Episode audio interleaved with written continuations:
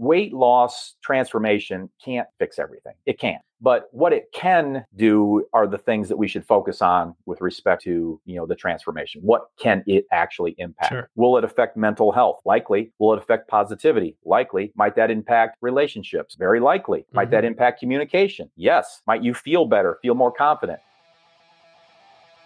Welcome to the Wits and Weights podcast. I'm your host, Philip Pape, and this twice-a-week podcast is dedicated to helping you achieve physical self-mastery by getting stronger, optimizing your nutrition, and upgrading your body composition. We'll uncover science-backed strategies for movement, metabolism, muscle, and mindset with a skeptical eye on the fitness industry so you can look and feel your absolute best. Let's dive right in. Welcome to another episode of Wits and Weights. Today, we are diving into body positivity, fit shaming, the obesity epidemic, food addiction, willpower, and staying on track, and the connection between food and mental health. Joining me is certified health coach, fitness expert, and author David Greenwalt. He's a husband, a father, a former police officer, gym owner, competitive state-level bodybuilder, and power lifter. In 1997, at age 32, and a body weight of 235 pounds, David discovered an evidence-based approach for getting off his excess 50 pounds, and of course, keeping it off for 25 years and counting. Since 1999, through his company, Leanness Lifestyle University, David has been helping student members from every walk of life lose excess fat, keep the muscle, and manage this crazy life. David, man, thank you for coming on the show. Hey, thanks so much for having me. It's a pleasure to be here. Awesome. And it sounds like you've been in this space for a while, the health and fitness space. You have the gym, you've got the experience both with bodybuilding and powerlifting. You don't often hear that, both sides of it there. And currently health and wellness coaching. So what is the deeper story behind, your life experience that led you to want to help people in terms of nutrition and lifestyle? Yeah. So, thanks for asking. So for whatever reason, fitness has been in my DNA since I was a little boy. When I was 10, 11 years old, I wanted the President's Council on Physical Fitness Award. We had that in grade school, and I wanted that award. I was a B, C team, traditional sport athlete. I wasn't a starter, that's for sure. I wasn't going to be on the A team. But for whatever reason, fitness just was something that I don't know. I just had a passion for it when I was little. So, I've still got the sticker and the patch and the certificate from that President's Council Award, and that's 45 years old and counting now. And I was so proud to get that.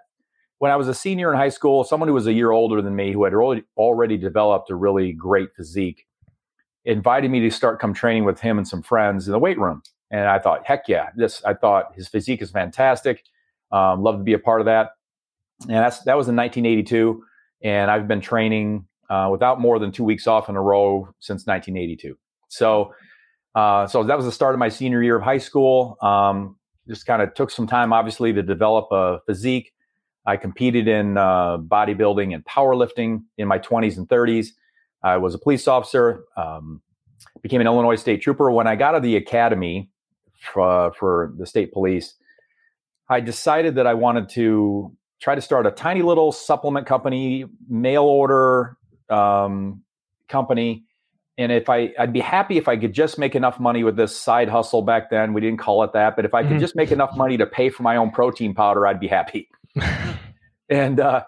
And so I'm working 40 hours a week in uniform, and I started this tiny little mail order company. I placed little classified ads in the back of like bodybuilding magazines, Flex, Iron Man, Muscle Mag, and I couldn't afford display ads. That was way too rich for me, and it was just a tiny little room in my house. There was no internet.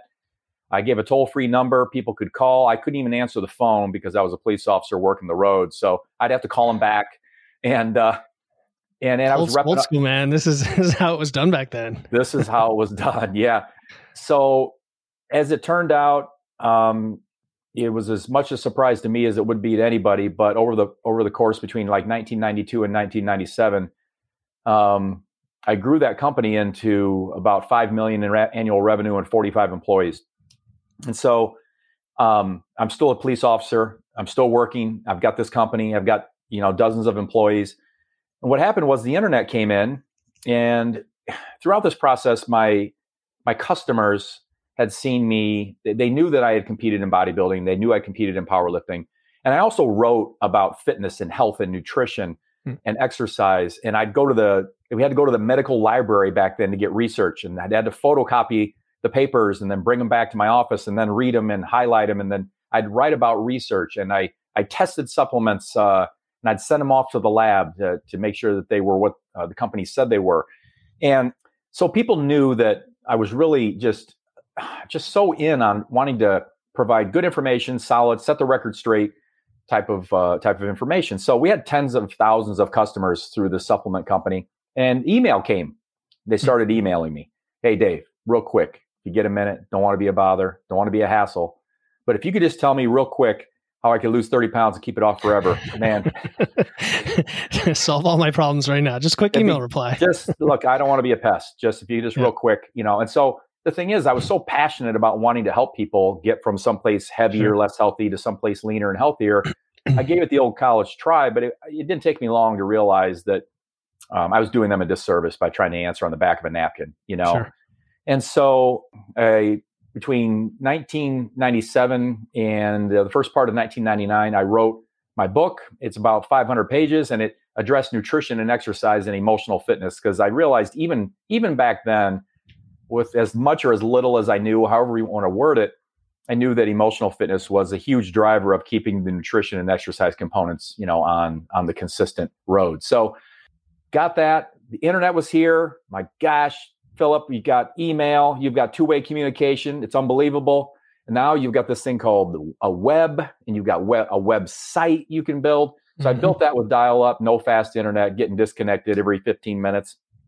And I couldn't even be on the phone in the home at the same time you were on the internet. And but built the site and provided an online coaching, you know, venue for people so we could discuss nutrition, exercise, goal setting, motivation, and all the elements. And there could be a username, password protected area. That was in 1999. And I've been doing that ever since. I sold the supplement company in the early 2000s because I was so passionate about wanting to help people. And I realized that that's what I really wanted to do. I didn't know when I was in my 20s that that's what I wanted to do. It evolved, it developed over many years. But once I really started communicating with people in that area of kind of transformation, I was like, this is what I was meant to do. This is where my heart is. This is where what I'm truly passionate about. And so that's what I've been doing. That's awesome. You know, a lot of people come through as trainers, for example.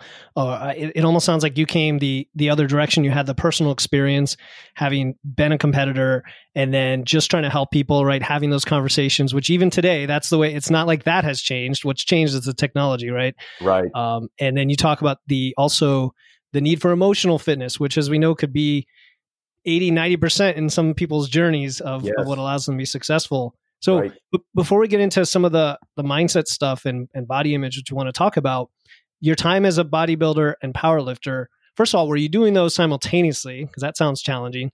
And then, you know, what were those experiences like? Yeah. So, you know, my first bodybuilding competition was when I was in college, and I was maybe 20. I knew you had to cut calories and whatever, but I did it so poorly, and I had no money. I'm in a dorm room. I was cooking peas in a little electric hot pot, you know, boiling them in my dorm room, and same thing for chicken breasts. I had no money for, you know, lots of grocery shopping. I was just mentally checked out. I hated it. I got super lean. I was shredded, the whole thing, but I hated it so much. I swore back then when I did that, I swore I would never do it again. And I didn't do it again for almost 12 years because I hated it, but I did it so wrong. I just did it with what I knew, you know? But anyway, I did do it again. But I spent a number of years in there, you know, also powerlifting, and I didn't do a bunch of back and forth between powerlifting and bodybuilding. I was in powerlifting for probably about 8 or 10 years, kind of consistently. Okay. You know, built the strength that way. On 5'10", you know, the highest weight I got to was about 235, and then in bodybuilding, I would compete. I competed at the NPC Illinois State Championships when I was 42, and that's the last bodybuilding competition I've done. So it's been a while, but I did that at about 190 pounds on stage, and so. That was that. And you did that the right way the second time around, right? Oh, no. Yeah, after all that was those years, yeah. Yes. And that was, 4 or 5 other competitions after. So when I did come back to it, I said, okay, I know a lot more. Let's come at it more intelligently. Let's learn, let's put into practice what you now know. And it wasn't, it wasn't hard. It was hard, but it wasn't like, oh my God, this is insane. I never want to do this again. And it sounds like those experiences would be extremely valuable to you as a teacher and to relate to people who have to go through not that extreme level of shredding, although perhaps you work with people who are performance focused, but just the average person in understanding how to manage hunger and muscle loss and all that. But so I think that experience is a good segue into the body image discussion. And let's start with the bigger picture, right? The obesity epidemic. If we can start there, what's driving that and what can we do about it? So we're not in a good place. And I think that, most people probably already know that, but just kind of by the numbers, we're sitting at 43% obesity for adults in the United States right now. We were 15% obese in 1970. We're 43% today. We're projected to be 50% obese by 2030. 70% of us are overweight. So things have just gone the wrong direction. 2.5 times more obese now than we were 52 years ago. And projections to go up. I see no reason why we won't be 50% obese by 2030 as a society. Mm-hmm. I'm always hopeful. I want to make sure I put this right up front that every single person listening as an individual doesn't have to follow that trend. As an individual, you can totally win this. But so when I bring the gray sky to the conversation, I'm talking societal numbers, population. You bet. So that that's where we are. So what's driving it? What I will say is. I'm big on not being a reductionist, but let me try to simplify it in a way that kind of is reductionist, but kind of not. What I see as the number one driver of obesity are all obesogenic factors that contribute to the overconsumption of ultra-processed food, including the fact that ultra-processed food is addictive, which then becomes obesogenic and further drives the overconsumption of ultra-processed food. So all of the factors, external and internal, and there are so many in our modern society. In obesogenic, I just mean that anything that contributes to behaviors driving obesity. Anything, you think advertising, the number and location of fast food restaurants, convenience stores, 24/7 access, subsidies of our food supply that make packaged foods cheaper. Yeah, subsidies, absolutely. Follow the money. You're going to get a lot of answers to a lot of this. And so you've got policy and legal being influenced by laws that are created by politicians that have big money from big food flowing into them. I call it the monkey banana relationship. We're all monkeys going for bananas. And if we understand the relationship of the monkey and the banana, we can much more so understand where things don't normally make sense. If you understand the monkey banana relationship, things will make a lot more sense. We may still hate it. We may still disagree with it, but at least you go, oh, okay, that's what's going on. So money flows into the politicians. We do have organizations that are, at the federal and government level and state level and so forth, that are in charge of kind of health and putting out the message for nutrition and obesity and health and wellness and all that. That is also influenced by big food and money. The American Academy of Nutrition and Dietetics, which certifies every registered dietitian in the country, is influenced by big food. They are invested in big food. Big food's invested in them. And if anybody thinks that there isn't an influence in their messaging that comes out, I don't know what to say. I just say that there absolutely is. And here's the thing.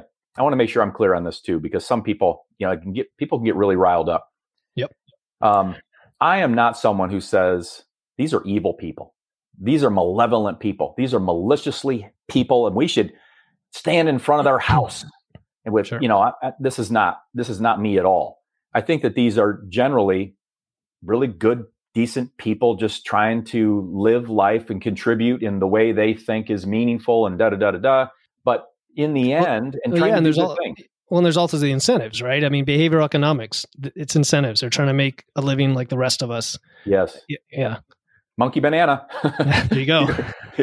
So I look at them like that, but here's the thing. My position on it, by at least understanding you know, follow the money, the monkey banana relationship, however you want to say it, is it's about more so helping us to understand their relationship so we can adjust our relationship. Right. Right. And it's what we can control, not what we can't. Right. That's right. Mm-hmm. And, here's the thing. I think, and I'm a generally very positive person, but I'm a realist. So I think that you and I are probably going to be in our grave before the big societal picture is fixed, but I'm super positive. And again, at the individual level, we don't have to wait for them. We can't wait for a top-down approach to fix this. I'm not saying it's never going to happen. Never say never. We're already seeing changes in the in processed food as far as what's being put in it, what they're doing to it, because we are voting with our pocketbooks more. We are saying no to the to some of the 3,000 industrial additives that are put in our food supply, and how it's used and how it's made. And again, what's the primary driver? What's the monkey banana relationship of big food? It's profit. And if they can profit more on producing a better product for us, then they'll do that. And if we keep voting with our pocketbook, they'll continue to do it. But even so, we can't wait for that top-down approach. It's going to be a bottom-up, and we have to just look out for ourselves as individuals. And if so, we're going to be just fine. Yeah. So there you go. It's the buck stops with the choices we make at the end of the day, knowing this context, which I imagine a lot of people aren't fully educated, or, you know, there's an unconscious level of, you know, herd mentality to this whole thing. And I think, you know, like, podcasts like this and your message that gets out there, we're doing our part as best we can. And many of us, I know I didn't have necessarily the athletic background you did, but it took me decades to figure this stuff out myself. And I'm the kind of guy like you, positive. I think I'm in control. I think I know a lot. And still the ignorance was there despite my best effort. So, So now we want to talk about body positivity, which is closely linked to obesity, right? Because we talk about outside factors, the obesogenic environment, and then perhaps that leads to the thought, well, you're a big person or you're at an obese weight and you can't really help it. And so we shouldn't criticize or judge people for how they look, you know, healthy at any size, all of that messaging, which can get thorny and controversial. But I know we're going to treat it with the right nuance here and respect. So what do you think about that movement?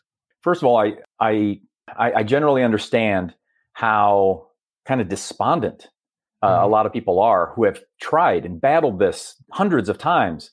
If you consider false starts and start stops and start on Monday and you're done by Tuesday, and or whatever the thing may be, where in the environment we're in with the messaging that has been given, again, from top down, from top health government, top health EDU, Academy of Nutrition and Dietetics, supposed to be the trusted nutrition source where, you know, dietitians and everything, all things in moderation. Eat less and exercise more. Never say no to anything. If you get a craving, make sure you have some. Otherwise, it can do this and do that. Mm-hmm. There's no such thing as a bad food, blah, blah, blah. All of that messaging, first of all, it hasn't worked. Look at us. Look where we are, 43% obese versus 15%.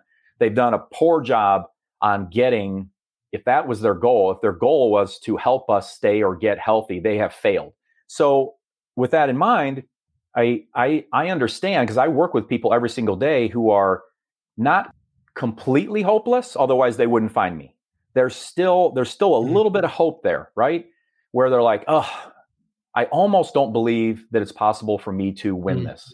Yes. But I have a 1% tiny little piece of flickering ash in me, you know, that says, I just don't want to accept where I'm at. I'm not happy where I'm at. I'm dissatisfied in so many ways.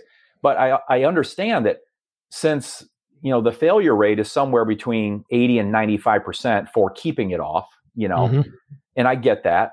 It's like, at some point, I think there's this movement has kind of been like, look, guys, you know, everything that's been put out there hasn't worked, according, you know, when you look at 80 to 95%. Well, if we look at the general messaging, again, top down, big messaging, big influential groups, their messaging hasn't worked. It's not surprising to me that it hasn't worked, because it hasn't addressed what I call kind of 6 pillars that have to be looked at. You need to look at nutrition. You've got to look at exercise. Fine. Everybody looks at that. That's usually what people are thinking, by the way, when they say, I know what to do, I just need to do it. Mm-hmm.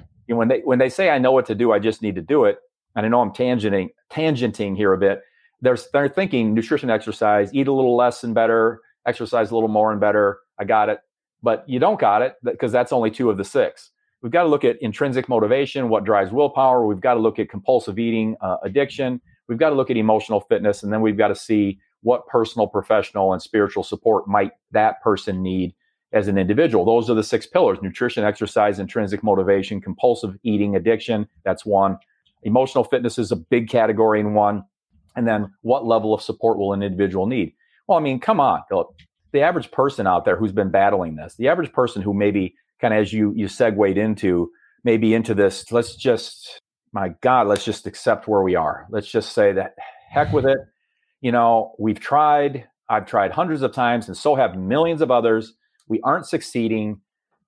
We try to apply the messaging that's been given to us. It doesn't work. I haven't been able to make it work for me, and neither have these millions of other people. So, and I've seen researchers, I've written researchers who have given up. Researchers have given up, not across the board, but I've seen them here and there where they're like, basically the best thing someone can hope for is just don't gain any more. Jeez. Right. And I'm like, I write a researcher. I'm like, shame on you for giving up. Shame on you for you with the education you have and all the resources you have to not looking at, I'm going to call it the six pillars, but looking at the other factors that are almost never addressed, but have to be addressed if we want to win this once and for all. This can be one. I see it every day with my own clients. Other people see it with their clients. But when people really have put into place what's really necessary to win this, this absolutely can be won. Back to your kind of your statement, your question. I don't blame people for being at a point where they're like, man, I just want to at least feel good about life. You know, I want to feel good about where I'm at. So from a body positivity position like that, I very much am sympathetic to it. I'm going to say I understand it the best I can. But even so, you know, we can kind of take it from here. Yeah. So it sounds like the message here is we're so conditioned to failure. We're so conditioned to everything that we've tried hasn't worked. And even if we think we're doing the right thing, nutrition and training, that's only two of, like you said, the six pillars. I actually like the way you organize that because I haven't heard it quite structured that way, but it's complete. I could imagine a pie chart or something like that, right, filling in the whole picture. The motivation, the compulsive eating, the emotional and support side are huge, right? They're right. Massive. Even so, when you throw in the nutrition and training, I'm sure you've seen that people don't really understand what the right thing is to do many times, even with nutrition and training. Is that true? That's right. It is. Mm-hmm. And so a lot of people come in, they go, I know what to do. I just need to do it. Nutrition, exercise, got it. Just give me the 7-day diet and the exercise plan, Dave. Thanks so much. A little accountability again, and I'll be on my way. And here's the thing is that, first of all, I don't know what you know about nutrition. You may know some things and maybe you've got it pretty solid, but then again, maybe you don't. There's so much misinformation out there, you know, and I don't know what you've consumed. I don't know what you've read, listened to. So first of all, we really have to make sure, without it being dogmatic, overly rigid, and all this kind of stuff, we need to make sure that they have a real understanding of nutrition for the purposes of health and fitness. And the same thing for exercise. Do they have what they need to be able to perform exercise in a way that's going to be meaningful to them and promoting of health span and lifespan and all the things they want out of it, whatever that may be, physique and whatever it may be. So let's assume that we get that to that point. And if I ask someone, hey, what do we generally mean by, you know, good nutrition? What do we generally mean by a proper amount of, and a proper type and amount of exercise? And let's say they can regurgitate that back. Great. But they're sitting at 2 right now. Got it. Yeah. But your process, I like your process because you use the phrase student member when you talk about your clients of getting them to that baseline, right? Because you'll have someone come to you, and I get this too with interested clients. Well, but I'm doing paleo and running a lot, so I've got that covered. Now, why is everything not working? I'm like, okay, we have to peel back and get to the premise of all this first and rebuild the foundation. Exactly. So listening to podcasts like this will get you there, and listen to what David has to say. All right. You know, I want to talk about fit shaming, but I think there's a lot more to cover on the fat shaming or the body positivity, whatever phrases we want to use. On the mindset side, you mentioned this defeatist mindset, right? Where people have basically given up, or maybe they have that flicker of hope, but it's close. Right. And a lot of people criticize someone for not having willpower, right? That's the common thing. Like, if this is all you have to do, and we've established that even the basic education isn't there, but let's say everybody knew the right thing to do, you're just not doing it, right? You just have to whatever it is, eat less, exercise more, whatever. Right. It's just energy balance. We know energy balance is true, but to say that and that you're lacking willpower and people don't just do it, what are your thoughts on that, you know, approach? So yeah, very, very strong thoughts on that. And I want to just plant this, and if we don't get to it, we don't, but I want to plant this, that while I am 100% all in, that every single person has certain inalienable rights to love, respect. If you're just trying to be a good person, I don't care what size you are. I don't care at all. Zero care about that, other than the concerns I have with regard to obesity and the issues that relate to that from a health perspective. But as far as a human being perspective, zero. Love, respect, consideration, empathy, all the things that we as humans should be just granted, period, for being alive. If we're trying to be a good person, I'm 100% all in on that. And if we go back to that, I'll talk about the two concerns I have that have nothing to do with whether someone's good, bad. You know, it's not a judgment type thing, but just concerns I have, and what is obesity and all that. With regard to your question that you just asked, why don't people just do it? What about willpower? One of the things, you know, when I was telling you that, you know, back in 1997, when people were emailing me, hey, Dave, real quick, if you get a chance, no big deal, 30 pounds, keep it off forever. That's still a mindset that's here today, where it's minimized.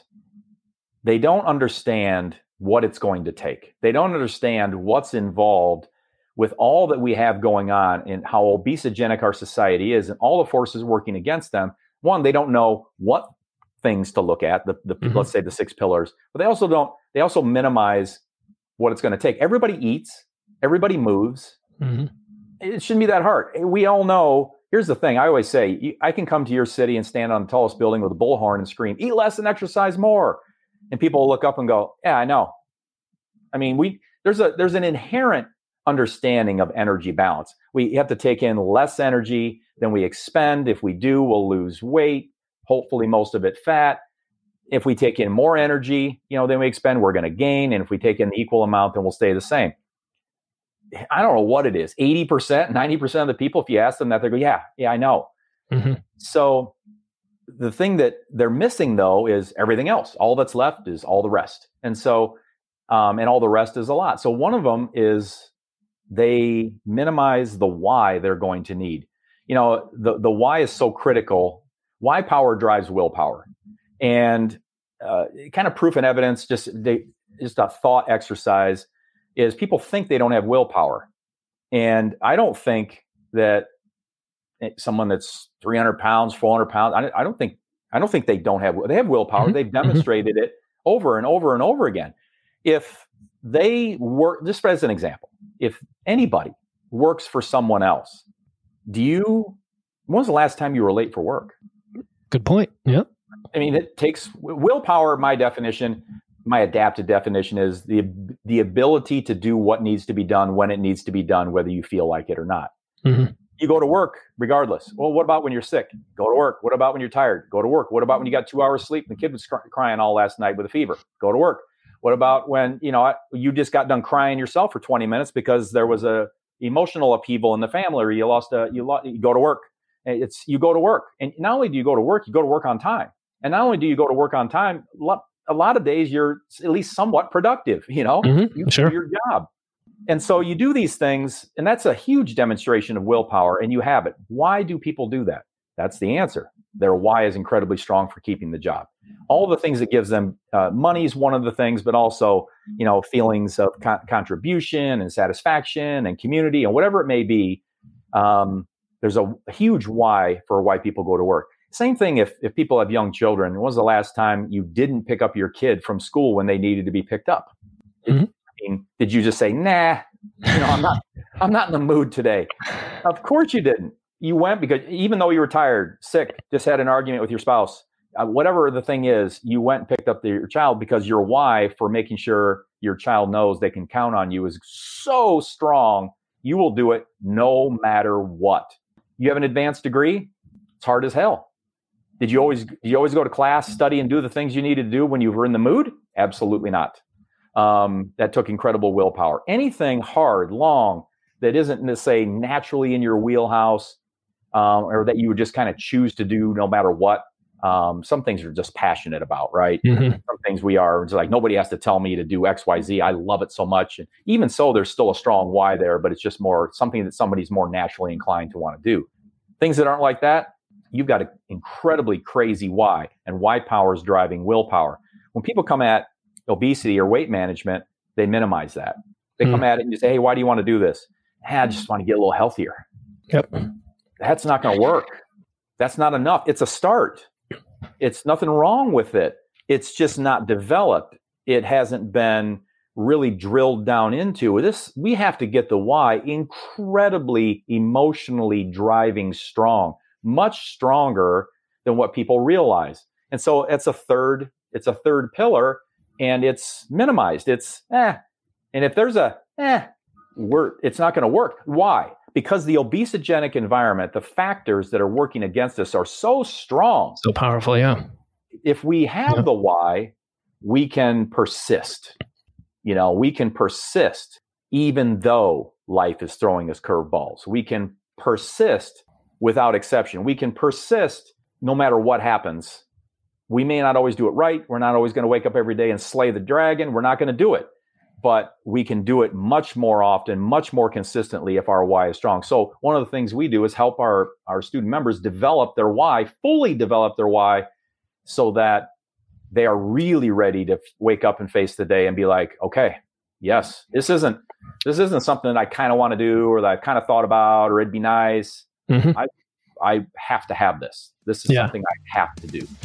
Shout out to Philip Pape. I know Philip for a long time. I know how passionate he is about healthy eating and body strength. And that's why I chose him to be my coach. I was no stranger to dieting and body training, but I always struggled to do it sustainably. Philip helped me prioritize my goals with evidence-based recommendations while not overstressing my body and not feeling like I'm starving. In 6 months, I lost 45 pounds without drastically changing the foods I enjoy, but now I have a more balanced diet. I weight train consistently, but most importantly, I do it sustainably. If a scientifically sound, healthy diet and a lean, strong body is what you're looking for, Philip Pape is your guy. Oh, I just want to explore that one layer deeply, because it's a common thing I see where people are asked what their goal is, and their goal is, like you said, it's at the superficial level. It's almost the method that they're regurgitating as the goal. The losing fat or the getting fit, right? It's almost the method or a small piece of the whole process, where the why might be, like you said, emotionally tied to being a role model for their kids and being there when they're older and being able to enjoy these activities that they couldn't enjoy otherwise, et cetera. What kind of activity or exercise do you go through that maybe the listener can try on their own? So, one of the things that you can do to at least start with is, you want to consider kind of certain categories, how might your why, just kind of just be thinking about these things. How might your why affect family, relationships, professional aspirations, career aspirations? We know there's bias there. How might it affect aspirational things? What are things that you've put on hold?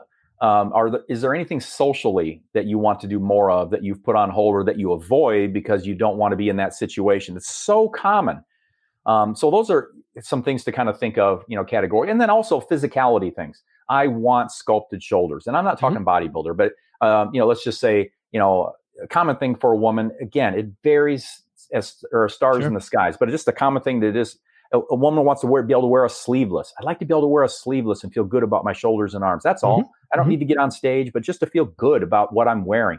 I want to be able to shop my closet. I've got 4 sizes of clothes in my closet. I don't need to go buy more clothes. I just want to fit into the ones I fit into. So those are kind of physicality things. So that's a part of it. Kind of looking at all these various categories where, here's the thing, weight loss transformation can't fix everything. It can't. But what it can do are the things that we should focus on with respect to, the transformation. What can it actually impact? Sure. Will it affect mental health? Likely. Will it affect positivity? Likely. Might that impact relationships? Very likely. Might that impact communication? Yes. Might you feel better, feel more confident? So just as a practical exercise, just as a starter, something that I will say is start with, I want blank so that blank. I want blank so that blank. That's like a chapter heading of your why book. Okay. You know, and that's important because the first blank is where people often stop. I want blank. That's why I want blank. No, but why do you want blank? Right. So that what? And then you can start to drill down by saying, let me see if I can just give them a quick example.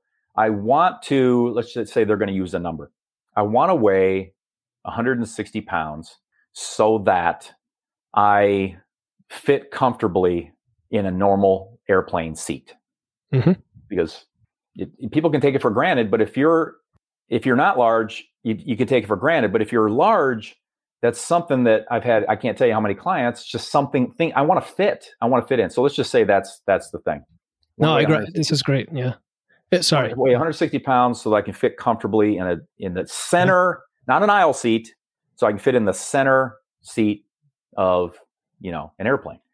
So that I want to always say so that I can do that. All right. So then we go. So the next question would be, it's important to me that I can fit comfortably in an airplane seat because what follows the because. So that starts to write the chapter.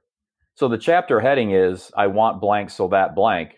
But we start to write the chapter when we look at whatever followed so that, we look at that, whatever that thing is, and we ask this question. We say it this way. It's important to me that I can fit comfortably in an airplane seat, just as an example, because, and then you start to expand on that. And then that starts to get emotional. Sometimes the I want so that is emotional, but that starts to get emotional because then we start drilling down. What does it mean to you to be able to fit in an airplane seat comfortably? Mm-hmm. Mm-hmm. What does that mean? What difference does that make? Who cares? Well, I'll tell you why, because of this. So you start filling in the blank on that, and you can start adding multiple supportive statements to the chapter, and you can just kind of start building it that way and start drilling down. So there are lots of do's and don'ts, but basically, as far as getting a start, that's a good way to start. And it's something that most people have never heard. Yeah. I love that. You put it into a narrative, a story, and there's a drier version of that I learned in the engineering world called 5 whys. And it's a root cause technique where you simply just keep asking why, which is effectively what you're doing, but you're doing it in a way that tells it into story. You could say, I want this. Why?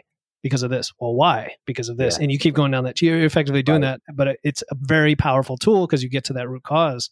Yeah. And the other thing you alluded to in some of your examples is it doesn't have to be, the reason is yours. The reason is your own. Yeah. Like, don't let anybody judge you for it. It could be a vanity reason. It could be a very powerful reason. One question I've asked people is, what would you like to be doing when you're 90? Like, what physical feat would you like to accomplish when we're talking strength? What do you want to still be able to do when you're 90? And then kind of let that drive you as well. It's good stuff, David. All right. This is good stuff. Yeah. Can I just say on the vanity thing? It's a common thing. I hadn't thought of it, but you mentioned it. And here's the thing. A lot of people will stop short on even putting in their why what they really want. Because they're afraid they're going to sound vain. But here's the thing. Vanity is excessive pride. Mm-hmm. Excessive pride. Just because you want to feel proud doesn't mean you have excessive pride. It doesn't mean you're standing on a perch. It doesn't mean you're a narcissist. It doesn't mean that you are all the negative things where, you are now looking down on people. And you're just feeling pride. I feel proud that I accomplished this. I feel proud. Is it okay if I feel proud that our 3 grown kids are amazing? I would think it's okay if I, as a parent, feel proud of my kids and that I'm so proud of them and I'm so proud. I can be proud, I hope, that we as parents at least did what we did to contribute in some way to them, being good. And I don't see anything wrong with that. Why feeling good about that without it being overblown? Do I have plenty of things that I could have, woulda, shoulda, raising our kids? Yes. I still have awareness of that just because I feel proud about it. But why can't we feel that way? Why can't we put that stuff into our why And I say, do it, put it in there. What do you really want? You know, things that you will feel proud about, put it in there. It's not excessive unless it is. And unless you're judging others and pointing and looking down on others and things like that. If you're not doing that and you're live and let live, do it, put it in there. Man, I love that. That is really good. I mean, just the fact that vanity is excessive pride, but you just want to get to a baseline that would make you satisfied with what you've done in life, right? You know, or even a little more than that, but not excessively. Right. And you alluded to that. Don't judge other people, but also if you're listening to this or you know someone that is trying to improve their life for whatever reason, let's not shame them either. And I see this happen in groups or families, particularly where everybody's struggling a bit, right, with their health. Yeah, and so one person decides to be the outlier and do something different. And all of a sudden, you know, you're weird. Why are you doing this? There's no way you could get healthier. Look at us. This is the family tree. You're making us look bad, or just a lack of, you know, an apathy about it. Yeah. The list goes on, and people listening and you, David, know exactly what I'm talking about. Yes. And there's a phrase, I guess, fit shaming. We can call it whatever we want. It's that double standard. People criticize others for trying to get in shape, improve their health, and so on. Yeah. What are your thoughts about that? First of all, there is a bit of a double standard. I'll take the compliment that it mostly is, even if it's left-handed to a degree. I'll take the compliment any day of the week over living the alternative. And that's just me. Each person do their thing. But to be able to be fit enough where someone feels they can be comfortable enough to comment, I'll take that and I'll take it. And listen, I'm not saying that when I take it, I don't go, oh my God, are you kidding me? You know, of course I do. You know, hey, Dave, you know, I don't see any protein in that brownie you're getting ready to eat at the family function. Oh, you sure that's got protein in it, Dave? Uh-huh. No, it doesn't have much protein. No, it doesn't. You know, so, and that's not something you would say. I shouldn't say that. There are people who are cruel. So in my mind, I can hardly picture, because I just wouldn't do it. I would never say to someone who is obvious they're struggling with their weight, da-da-da-da-da, sure you want that extra piece of cake, Sally, or whatever at the family? Oh, my God. But I know there are cruel people out there, and there are people that are cruel that do that. Sure. So I'm not saying it doesn't happen to them. It does. But what you're saying, you know, it definitely does happen. I think it mostly, or a lot of times, is not mean-spirited. Sometimes it is the person themselves who says it, may be feeling whatever they're feeling about their own journey. Mm-hmm. They aren't feeling as confident in their own journey. And so, or they just kind of feel like maybe the person that they're talking to has a level of fitness where they're, I'm not saying they think this way, but so this may not be just right, but it's almost like they're wearing a coat of armor, you know, because you got it together, you're fit. Intimidated, you know. Maybe. Yeah. Yeah. And you'll be able to take this and you'll know how I mean it, and you won't be offended and it won't hurt your feelings. And, but sometimes it does, you know, but even so, I'd still rather be in the position I am and go, all right, I'm going to use emotional fitness to process the sting, you know, of someone saying something because of the double standard or whatever, and just try to get on with life. But does it happen? Oh yeah. Yeah. Yeah. It's just a very interesting thing, because you do talk about one of the pillars being support. And I'm always thinking about, you know, the people you surround yourself with. Like you said, if it's innocent, if it's not intended that way, and you'll probably know that there's nuances in conversation all the time.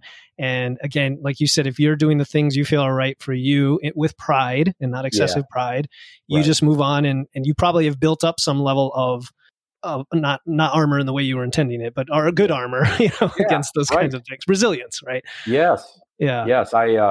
And just, you know, I think generally speaking, if you're really super fit, you're going to stand out, and because that's not the norm.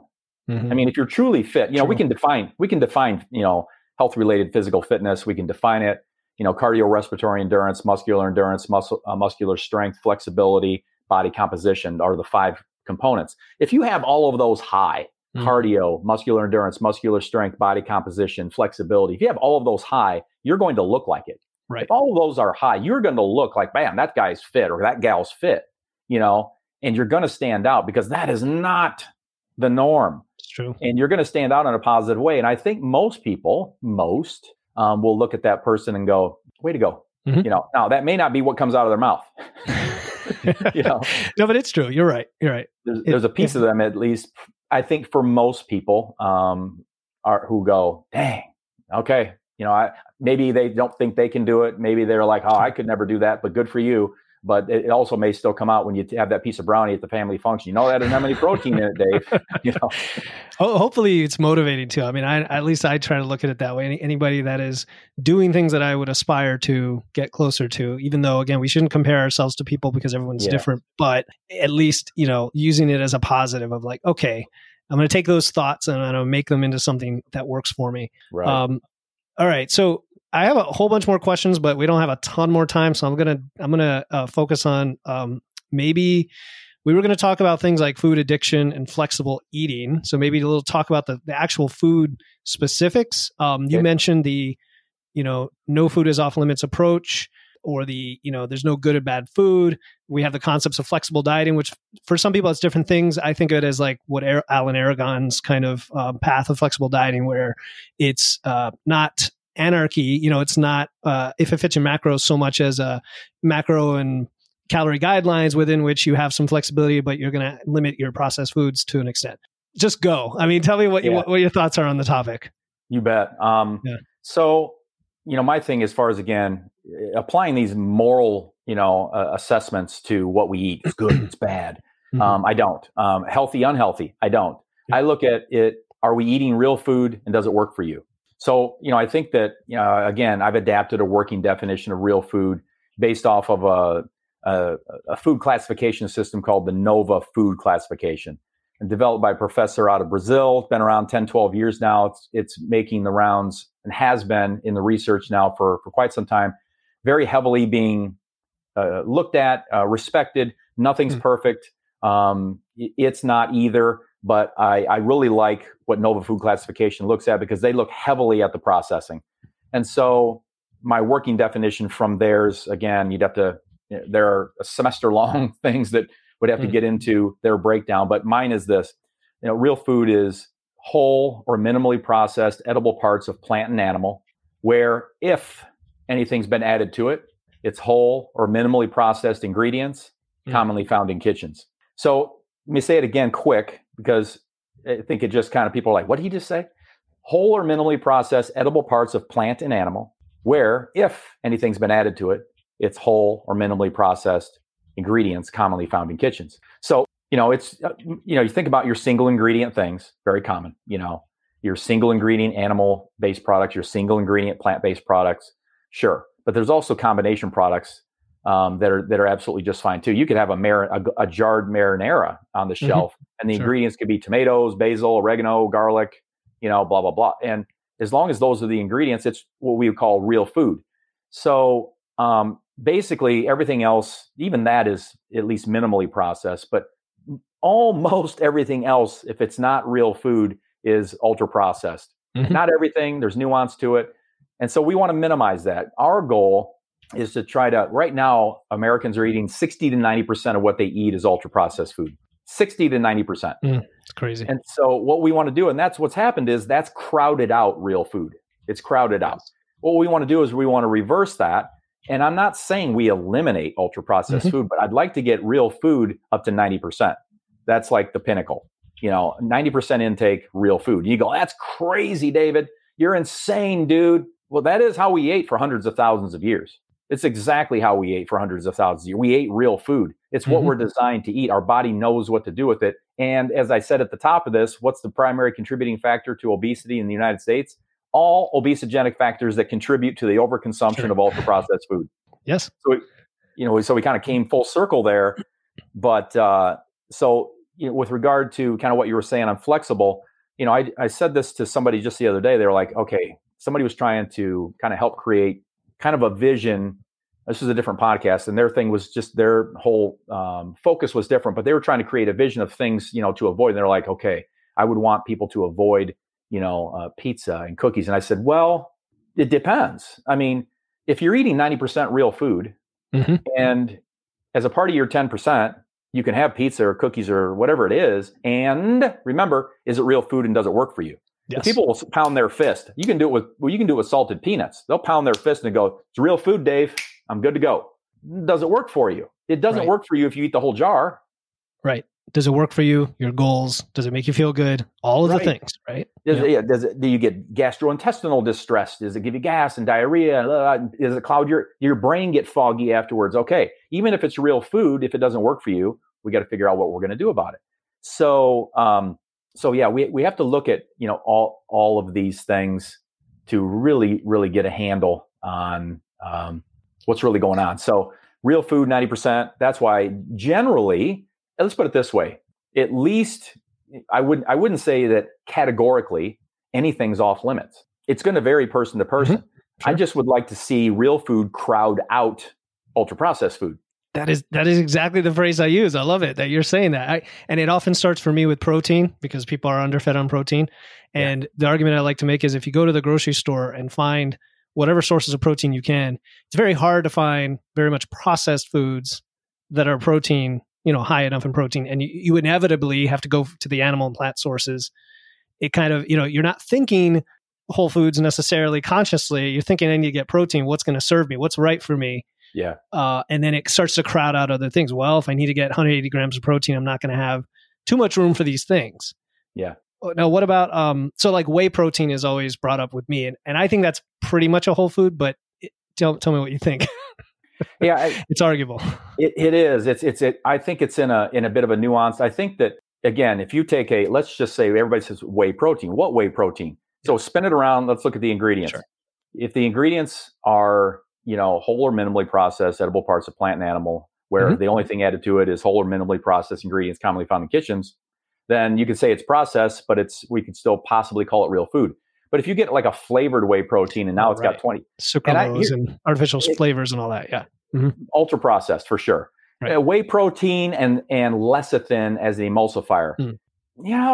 I don't know what Nova would say on that. I think Nova might say processed. Maybe they wouldn't say ultra processed because in my years back when I was talking about, or I think I talked about when I had the supplement company, I actually went to Minnesota. I went to Land O'Lakes in Minnesota because I had a protein produced for me and I toured their plant. I saw how it was made. And if we're talking about drying and we're talking about filtering and we're talking about things like that, where we haven't added in things, we haven't added in acid washes and we haven't added things in, but it's a drying and a filtering process. I think you could probably, if it's just an unflavored whey, or it's whey isolate and cocoa. Okay. Commonly found in kitchens. Fine. We could say maybe it's just processed, but not ultra processed. By the way, what that thing you and I are talking about right there, that specific food is not the reason that we have obesity. Oh, and that's a great point. It's like when people bring up fruit, I'm like, fruit is not the cause of obesity. That is not. It is not. No. That is a good point. Like, do we even need to talk much about it? That's more of an optimization thing, right? You've got things dialed in. You're like, okay, let me go to more. Even myself, I know I occasionally have the big tubs of the cheaper protein because I got to get it in. Right. I should probably spend a little more occasionally on the stuff that doesn't have the extra ingredients. All right. So how about I'll ask you my penultimate question that I ask all guests, and that is, what one question did you wish I had asked, and what is your answer? Wow. I don't have, because I was able to at least mention the 6 pillars. It's important that people know that any one of those could be the showstopper, and I'll reverse the sentence. It could also be the difference maker in success. So I don't think you've missed any questions. I think that, all right, I'll do this one because we looked at body positivity. What's my concern with body positivity, Dave? What's your concern, Dave? And what's your answer? So my thing is, it's, again, not the person. Absolutely not. Human, inalienable rights. Let them be. Don't judge them. You don't have a right. You also don't know if they're healthy. Right. You can tell by looking at them that they may be obese. You can tell by looking at them that maybe their waist circumference as a female is greater than 35, greater than 40 as a male. Got it. But that's only one factor. So instead of looking at someone and saying, that person is obviously unhealthy because they're obese, you don't know. You can't tell. You can't see their biomarkers. You can't see the measurements other than the physical one, on the outside. So why am I concerned? One, I'm concerned when someone does reach the obese status. And I'm concerned because obesity is a known risk factor for increased incidence of cancer, stroke, heart disease, diabetes, systemic inflammation, dementia, NAFLD, non-alcoholic fatty liver disease, arthritis, autoimmune disorders, and eventual long-term care. And that's kind of part one. At the individual level, I'm concerned for the individual. I'm with body mass index defining obesity, and a body mass index being 30 or greater being obese. And then there are three classes of obesity. 30 to 34.9 is class one, 35 to 35, 39.9 is class two, and 40 and up is class three. The more obese, the more likely these things are to occur. Mm-hmm. I am not as concerned, and I am not someone as a coach who says, you've got to have a BMI of 25 or less, right? Which, because, you know, with under 24.9, 18.5 to 24.9 is the healthy normal weight range by BMI. It's the 30 and up, because the research starts to get much stronger, where we start to not equivocate so much. We can equivocate it with a BMI of 27, 28, whatever, and maybe the very, very lowest end of obesity. But once that starts to climb, then my concerns that I just raised are concerns for that reason. Their health is going to suffer. And then part two of that is we all are sharing the cost of the increased cost of obesity. There is an increased cost of obesity. And so I'm concerned for the individual, but I also think it's unsustainable as a society for us to continue in the direction we are and just get to the point where we don't, as individuals, try and solve it for ourselves first, because we can't wait for the top down, but eventually top down doing what they can to try to help, bring the obesity epidemic down. Because, you know, you're looking at obesity in the United States costing us $173 million, extra a year. Someone who's obese, it costs them healthcare wise $3,508 more per year for that individual. And that's if they don't have lots of medications and in need of surgeries and kind of chronic medical care. It's very, very expensive to us all. And, Medicare and Medicaid pay a huge portion of the increased medical costs. Who pays for Medicare and Medicaid? We all do. Yep. There's a shared cost, tax base, you name it, but there's a shared cost in that. And so we're all paying more. I'm going to say, not because individuals have your failures as individuals and you're weak-willed. I hope I've gotten the message across that. I don't see that at all. The messaging from top down has failed.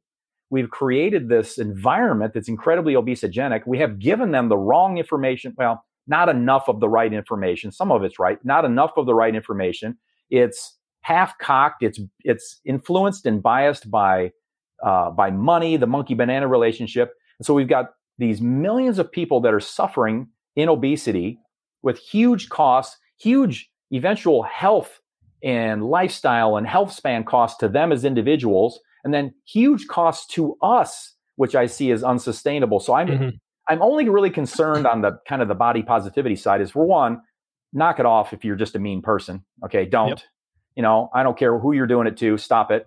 No one deserves that. But I am concerned for them as individuals. I'm concerned for us as a society because of the increased costs and what is actually paying for this. And again, a huge amount of it is Medicare, Medicaid. Great message. And I think, is it true that anyone, no matter what state they're in today, can improve their health? Oh gosh, I'll take it a step further. Yes. And I'm going to say this, no matter what you've been told, no matter what your family history is, no matter what your genetics are, no matter what you've been dealt or handed, in life, I want to say, please don't give up, because you absolutely can win this. You can get to any healthy weight you want, and you can live there plus or minus 10 pounds, whatever, somewhere in that range. No one lives there perfectly. You can live there for life. I don't care if you're 60 listening to this. I don't care if you're 19. You can get there and you can live there for life. It's not a wonder if you've struggled. It's not a wonder if what you've heard, what top-down messaging has been, that you haven't achieved it yet. But don't give up, because you absolutely can. You haven't done it yet, and you can. That's the message, and that's a great message. So thank you, David, for coming on. Where can listeners learn more about you and your work? I'll keep it simple. When I named this Leanness Lifestyle, 24 years ago, you know, if I had known I was going to be doing it this long, I probably would have made it a little easier. So I just made the website a little easier, and that'd be the place to go. All our links to social are there too, but it's lluniversity.com. lluniversity.com. I'll put those in the show notes so listeners can find you. David, this was a pleasure. We covered so many topics. Just scratched the surface, I feel. But yeah. I really thank you for coming on the show. You bet. It was a pleasure. Thanks for having me. If you've been inspired by today's interview and are ready to take action and build momentum on your health and fitness journey, just schedule a free 30-minute nutrition momentum call with me using the link in my show notes. I promise not to sell or pitch you on anything, but I will help you gain some perspective and guidance so we can get you on the right track toward looking and feeling your best.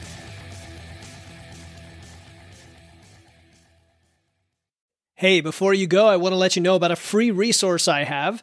They are free guides on everything from fat loss to eating out, to building muscle, to managing hunger, to figuring out the best macros for you and more being added all the time. You want to get the most out of these podcasts and your time to look and feel your best, and these free guides will give you a quick and easy way to know what to do. If you want to get your hands on these completely free guides, you can head over to witsandweights.com/free. That's witsandweights.com/free to get your free guides and level up your results today.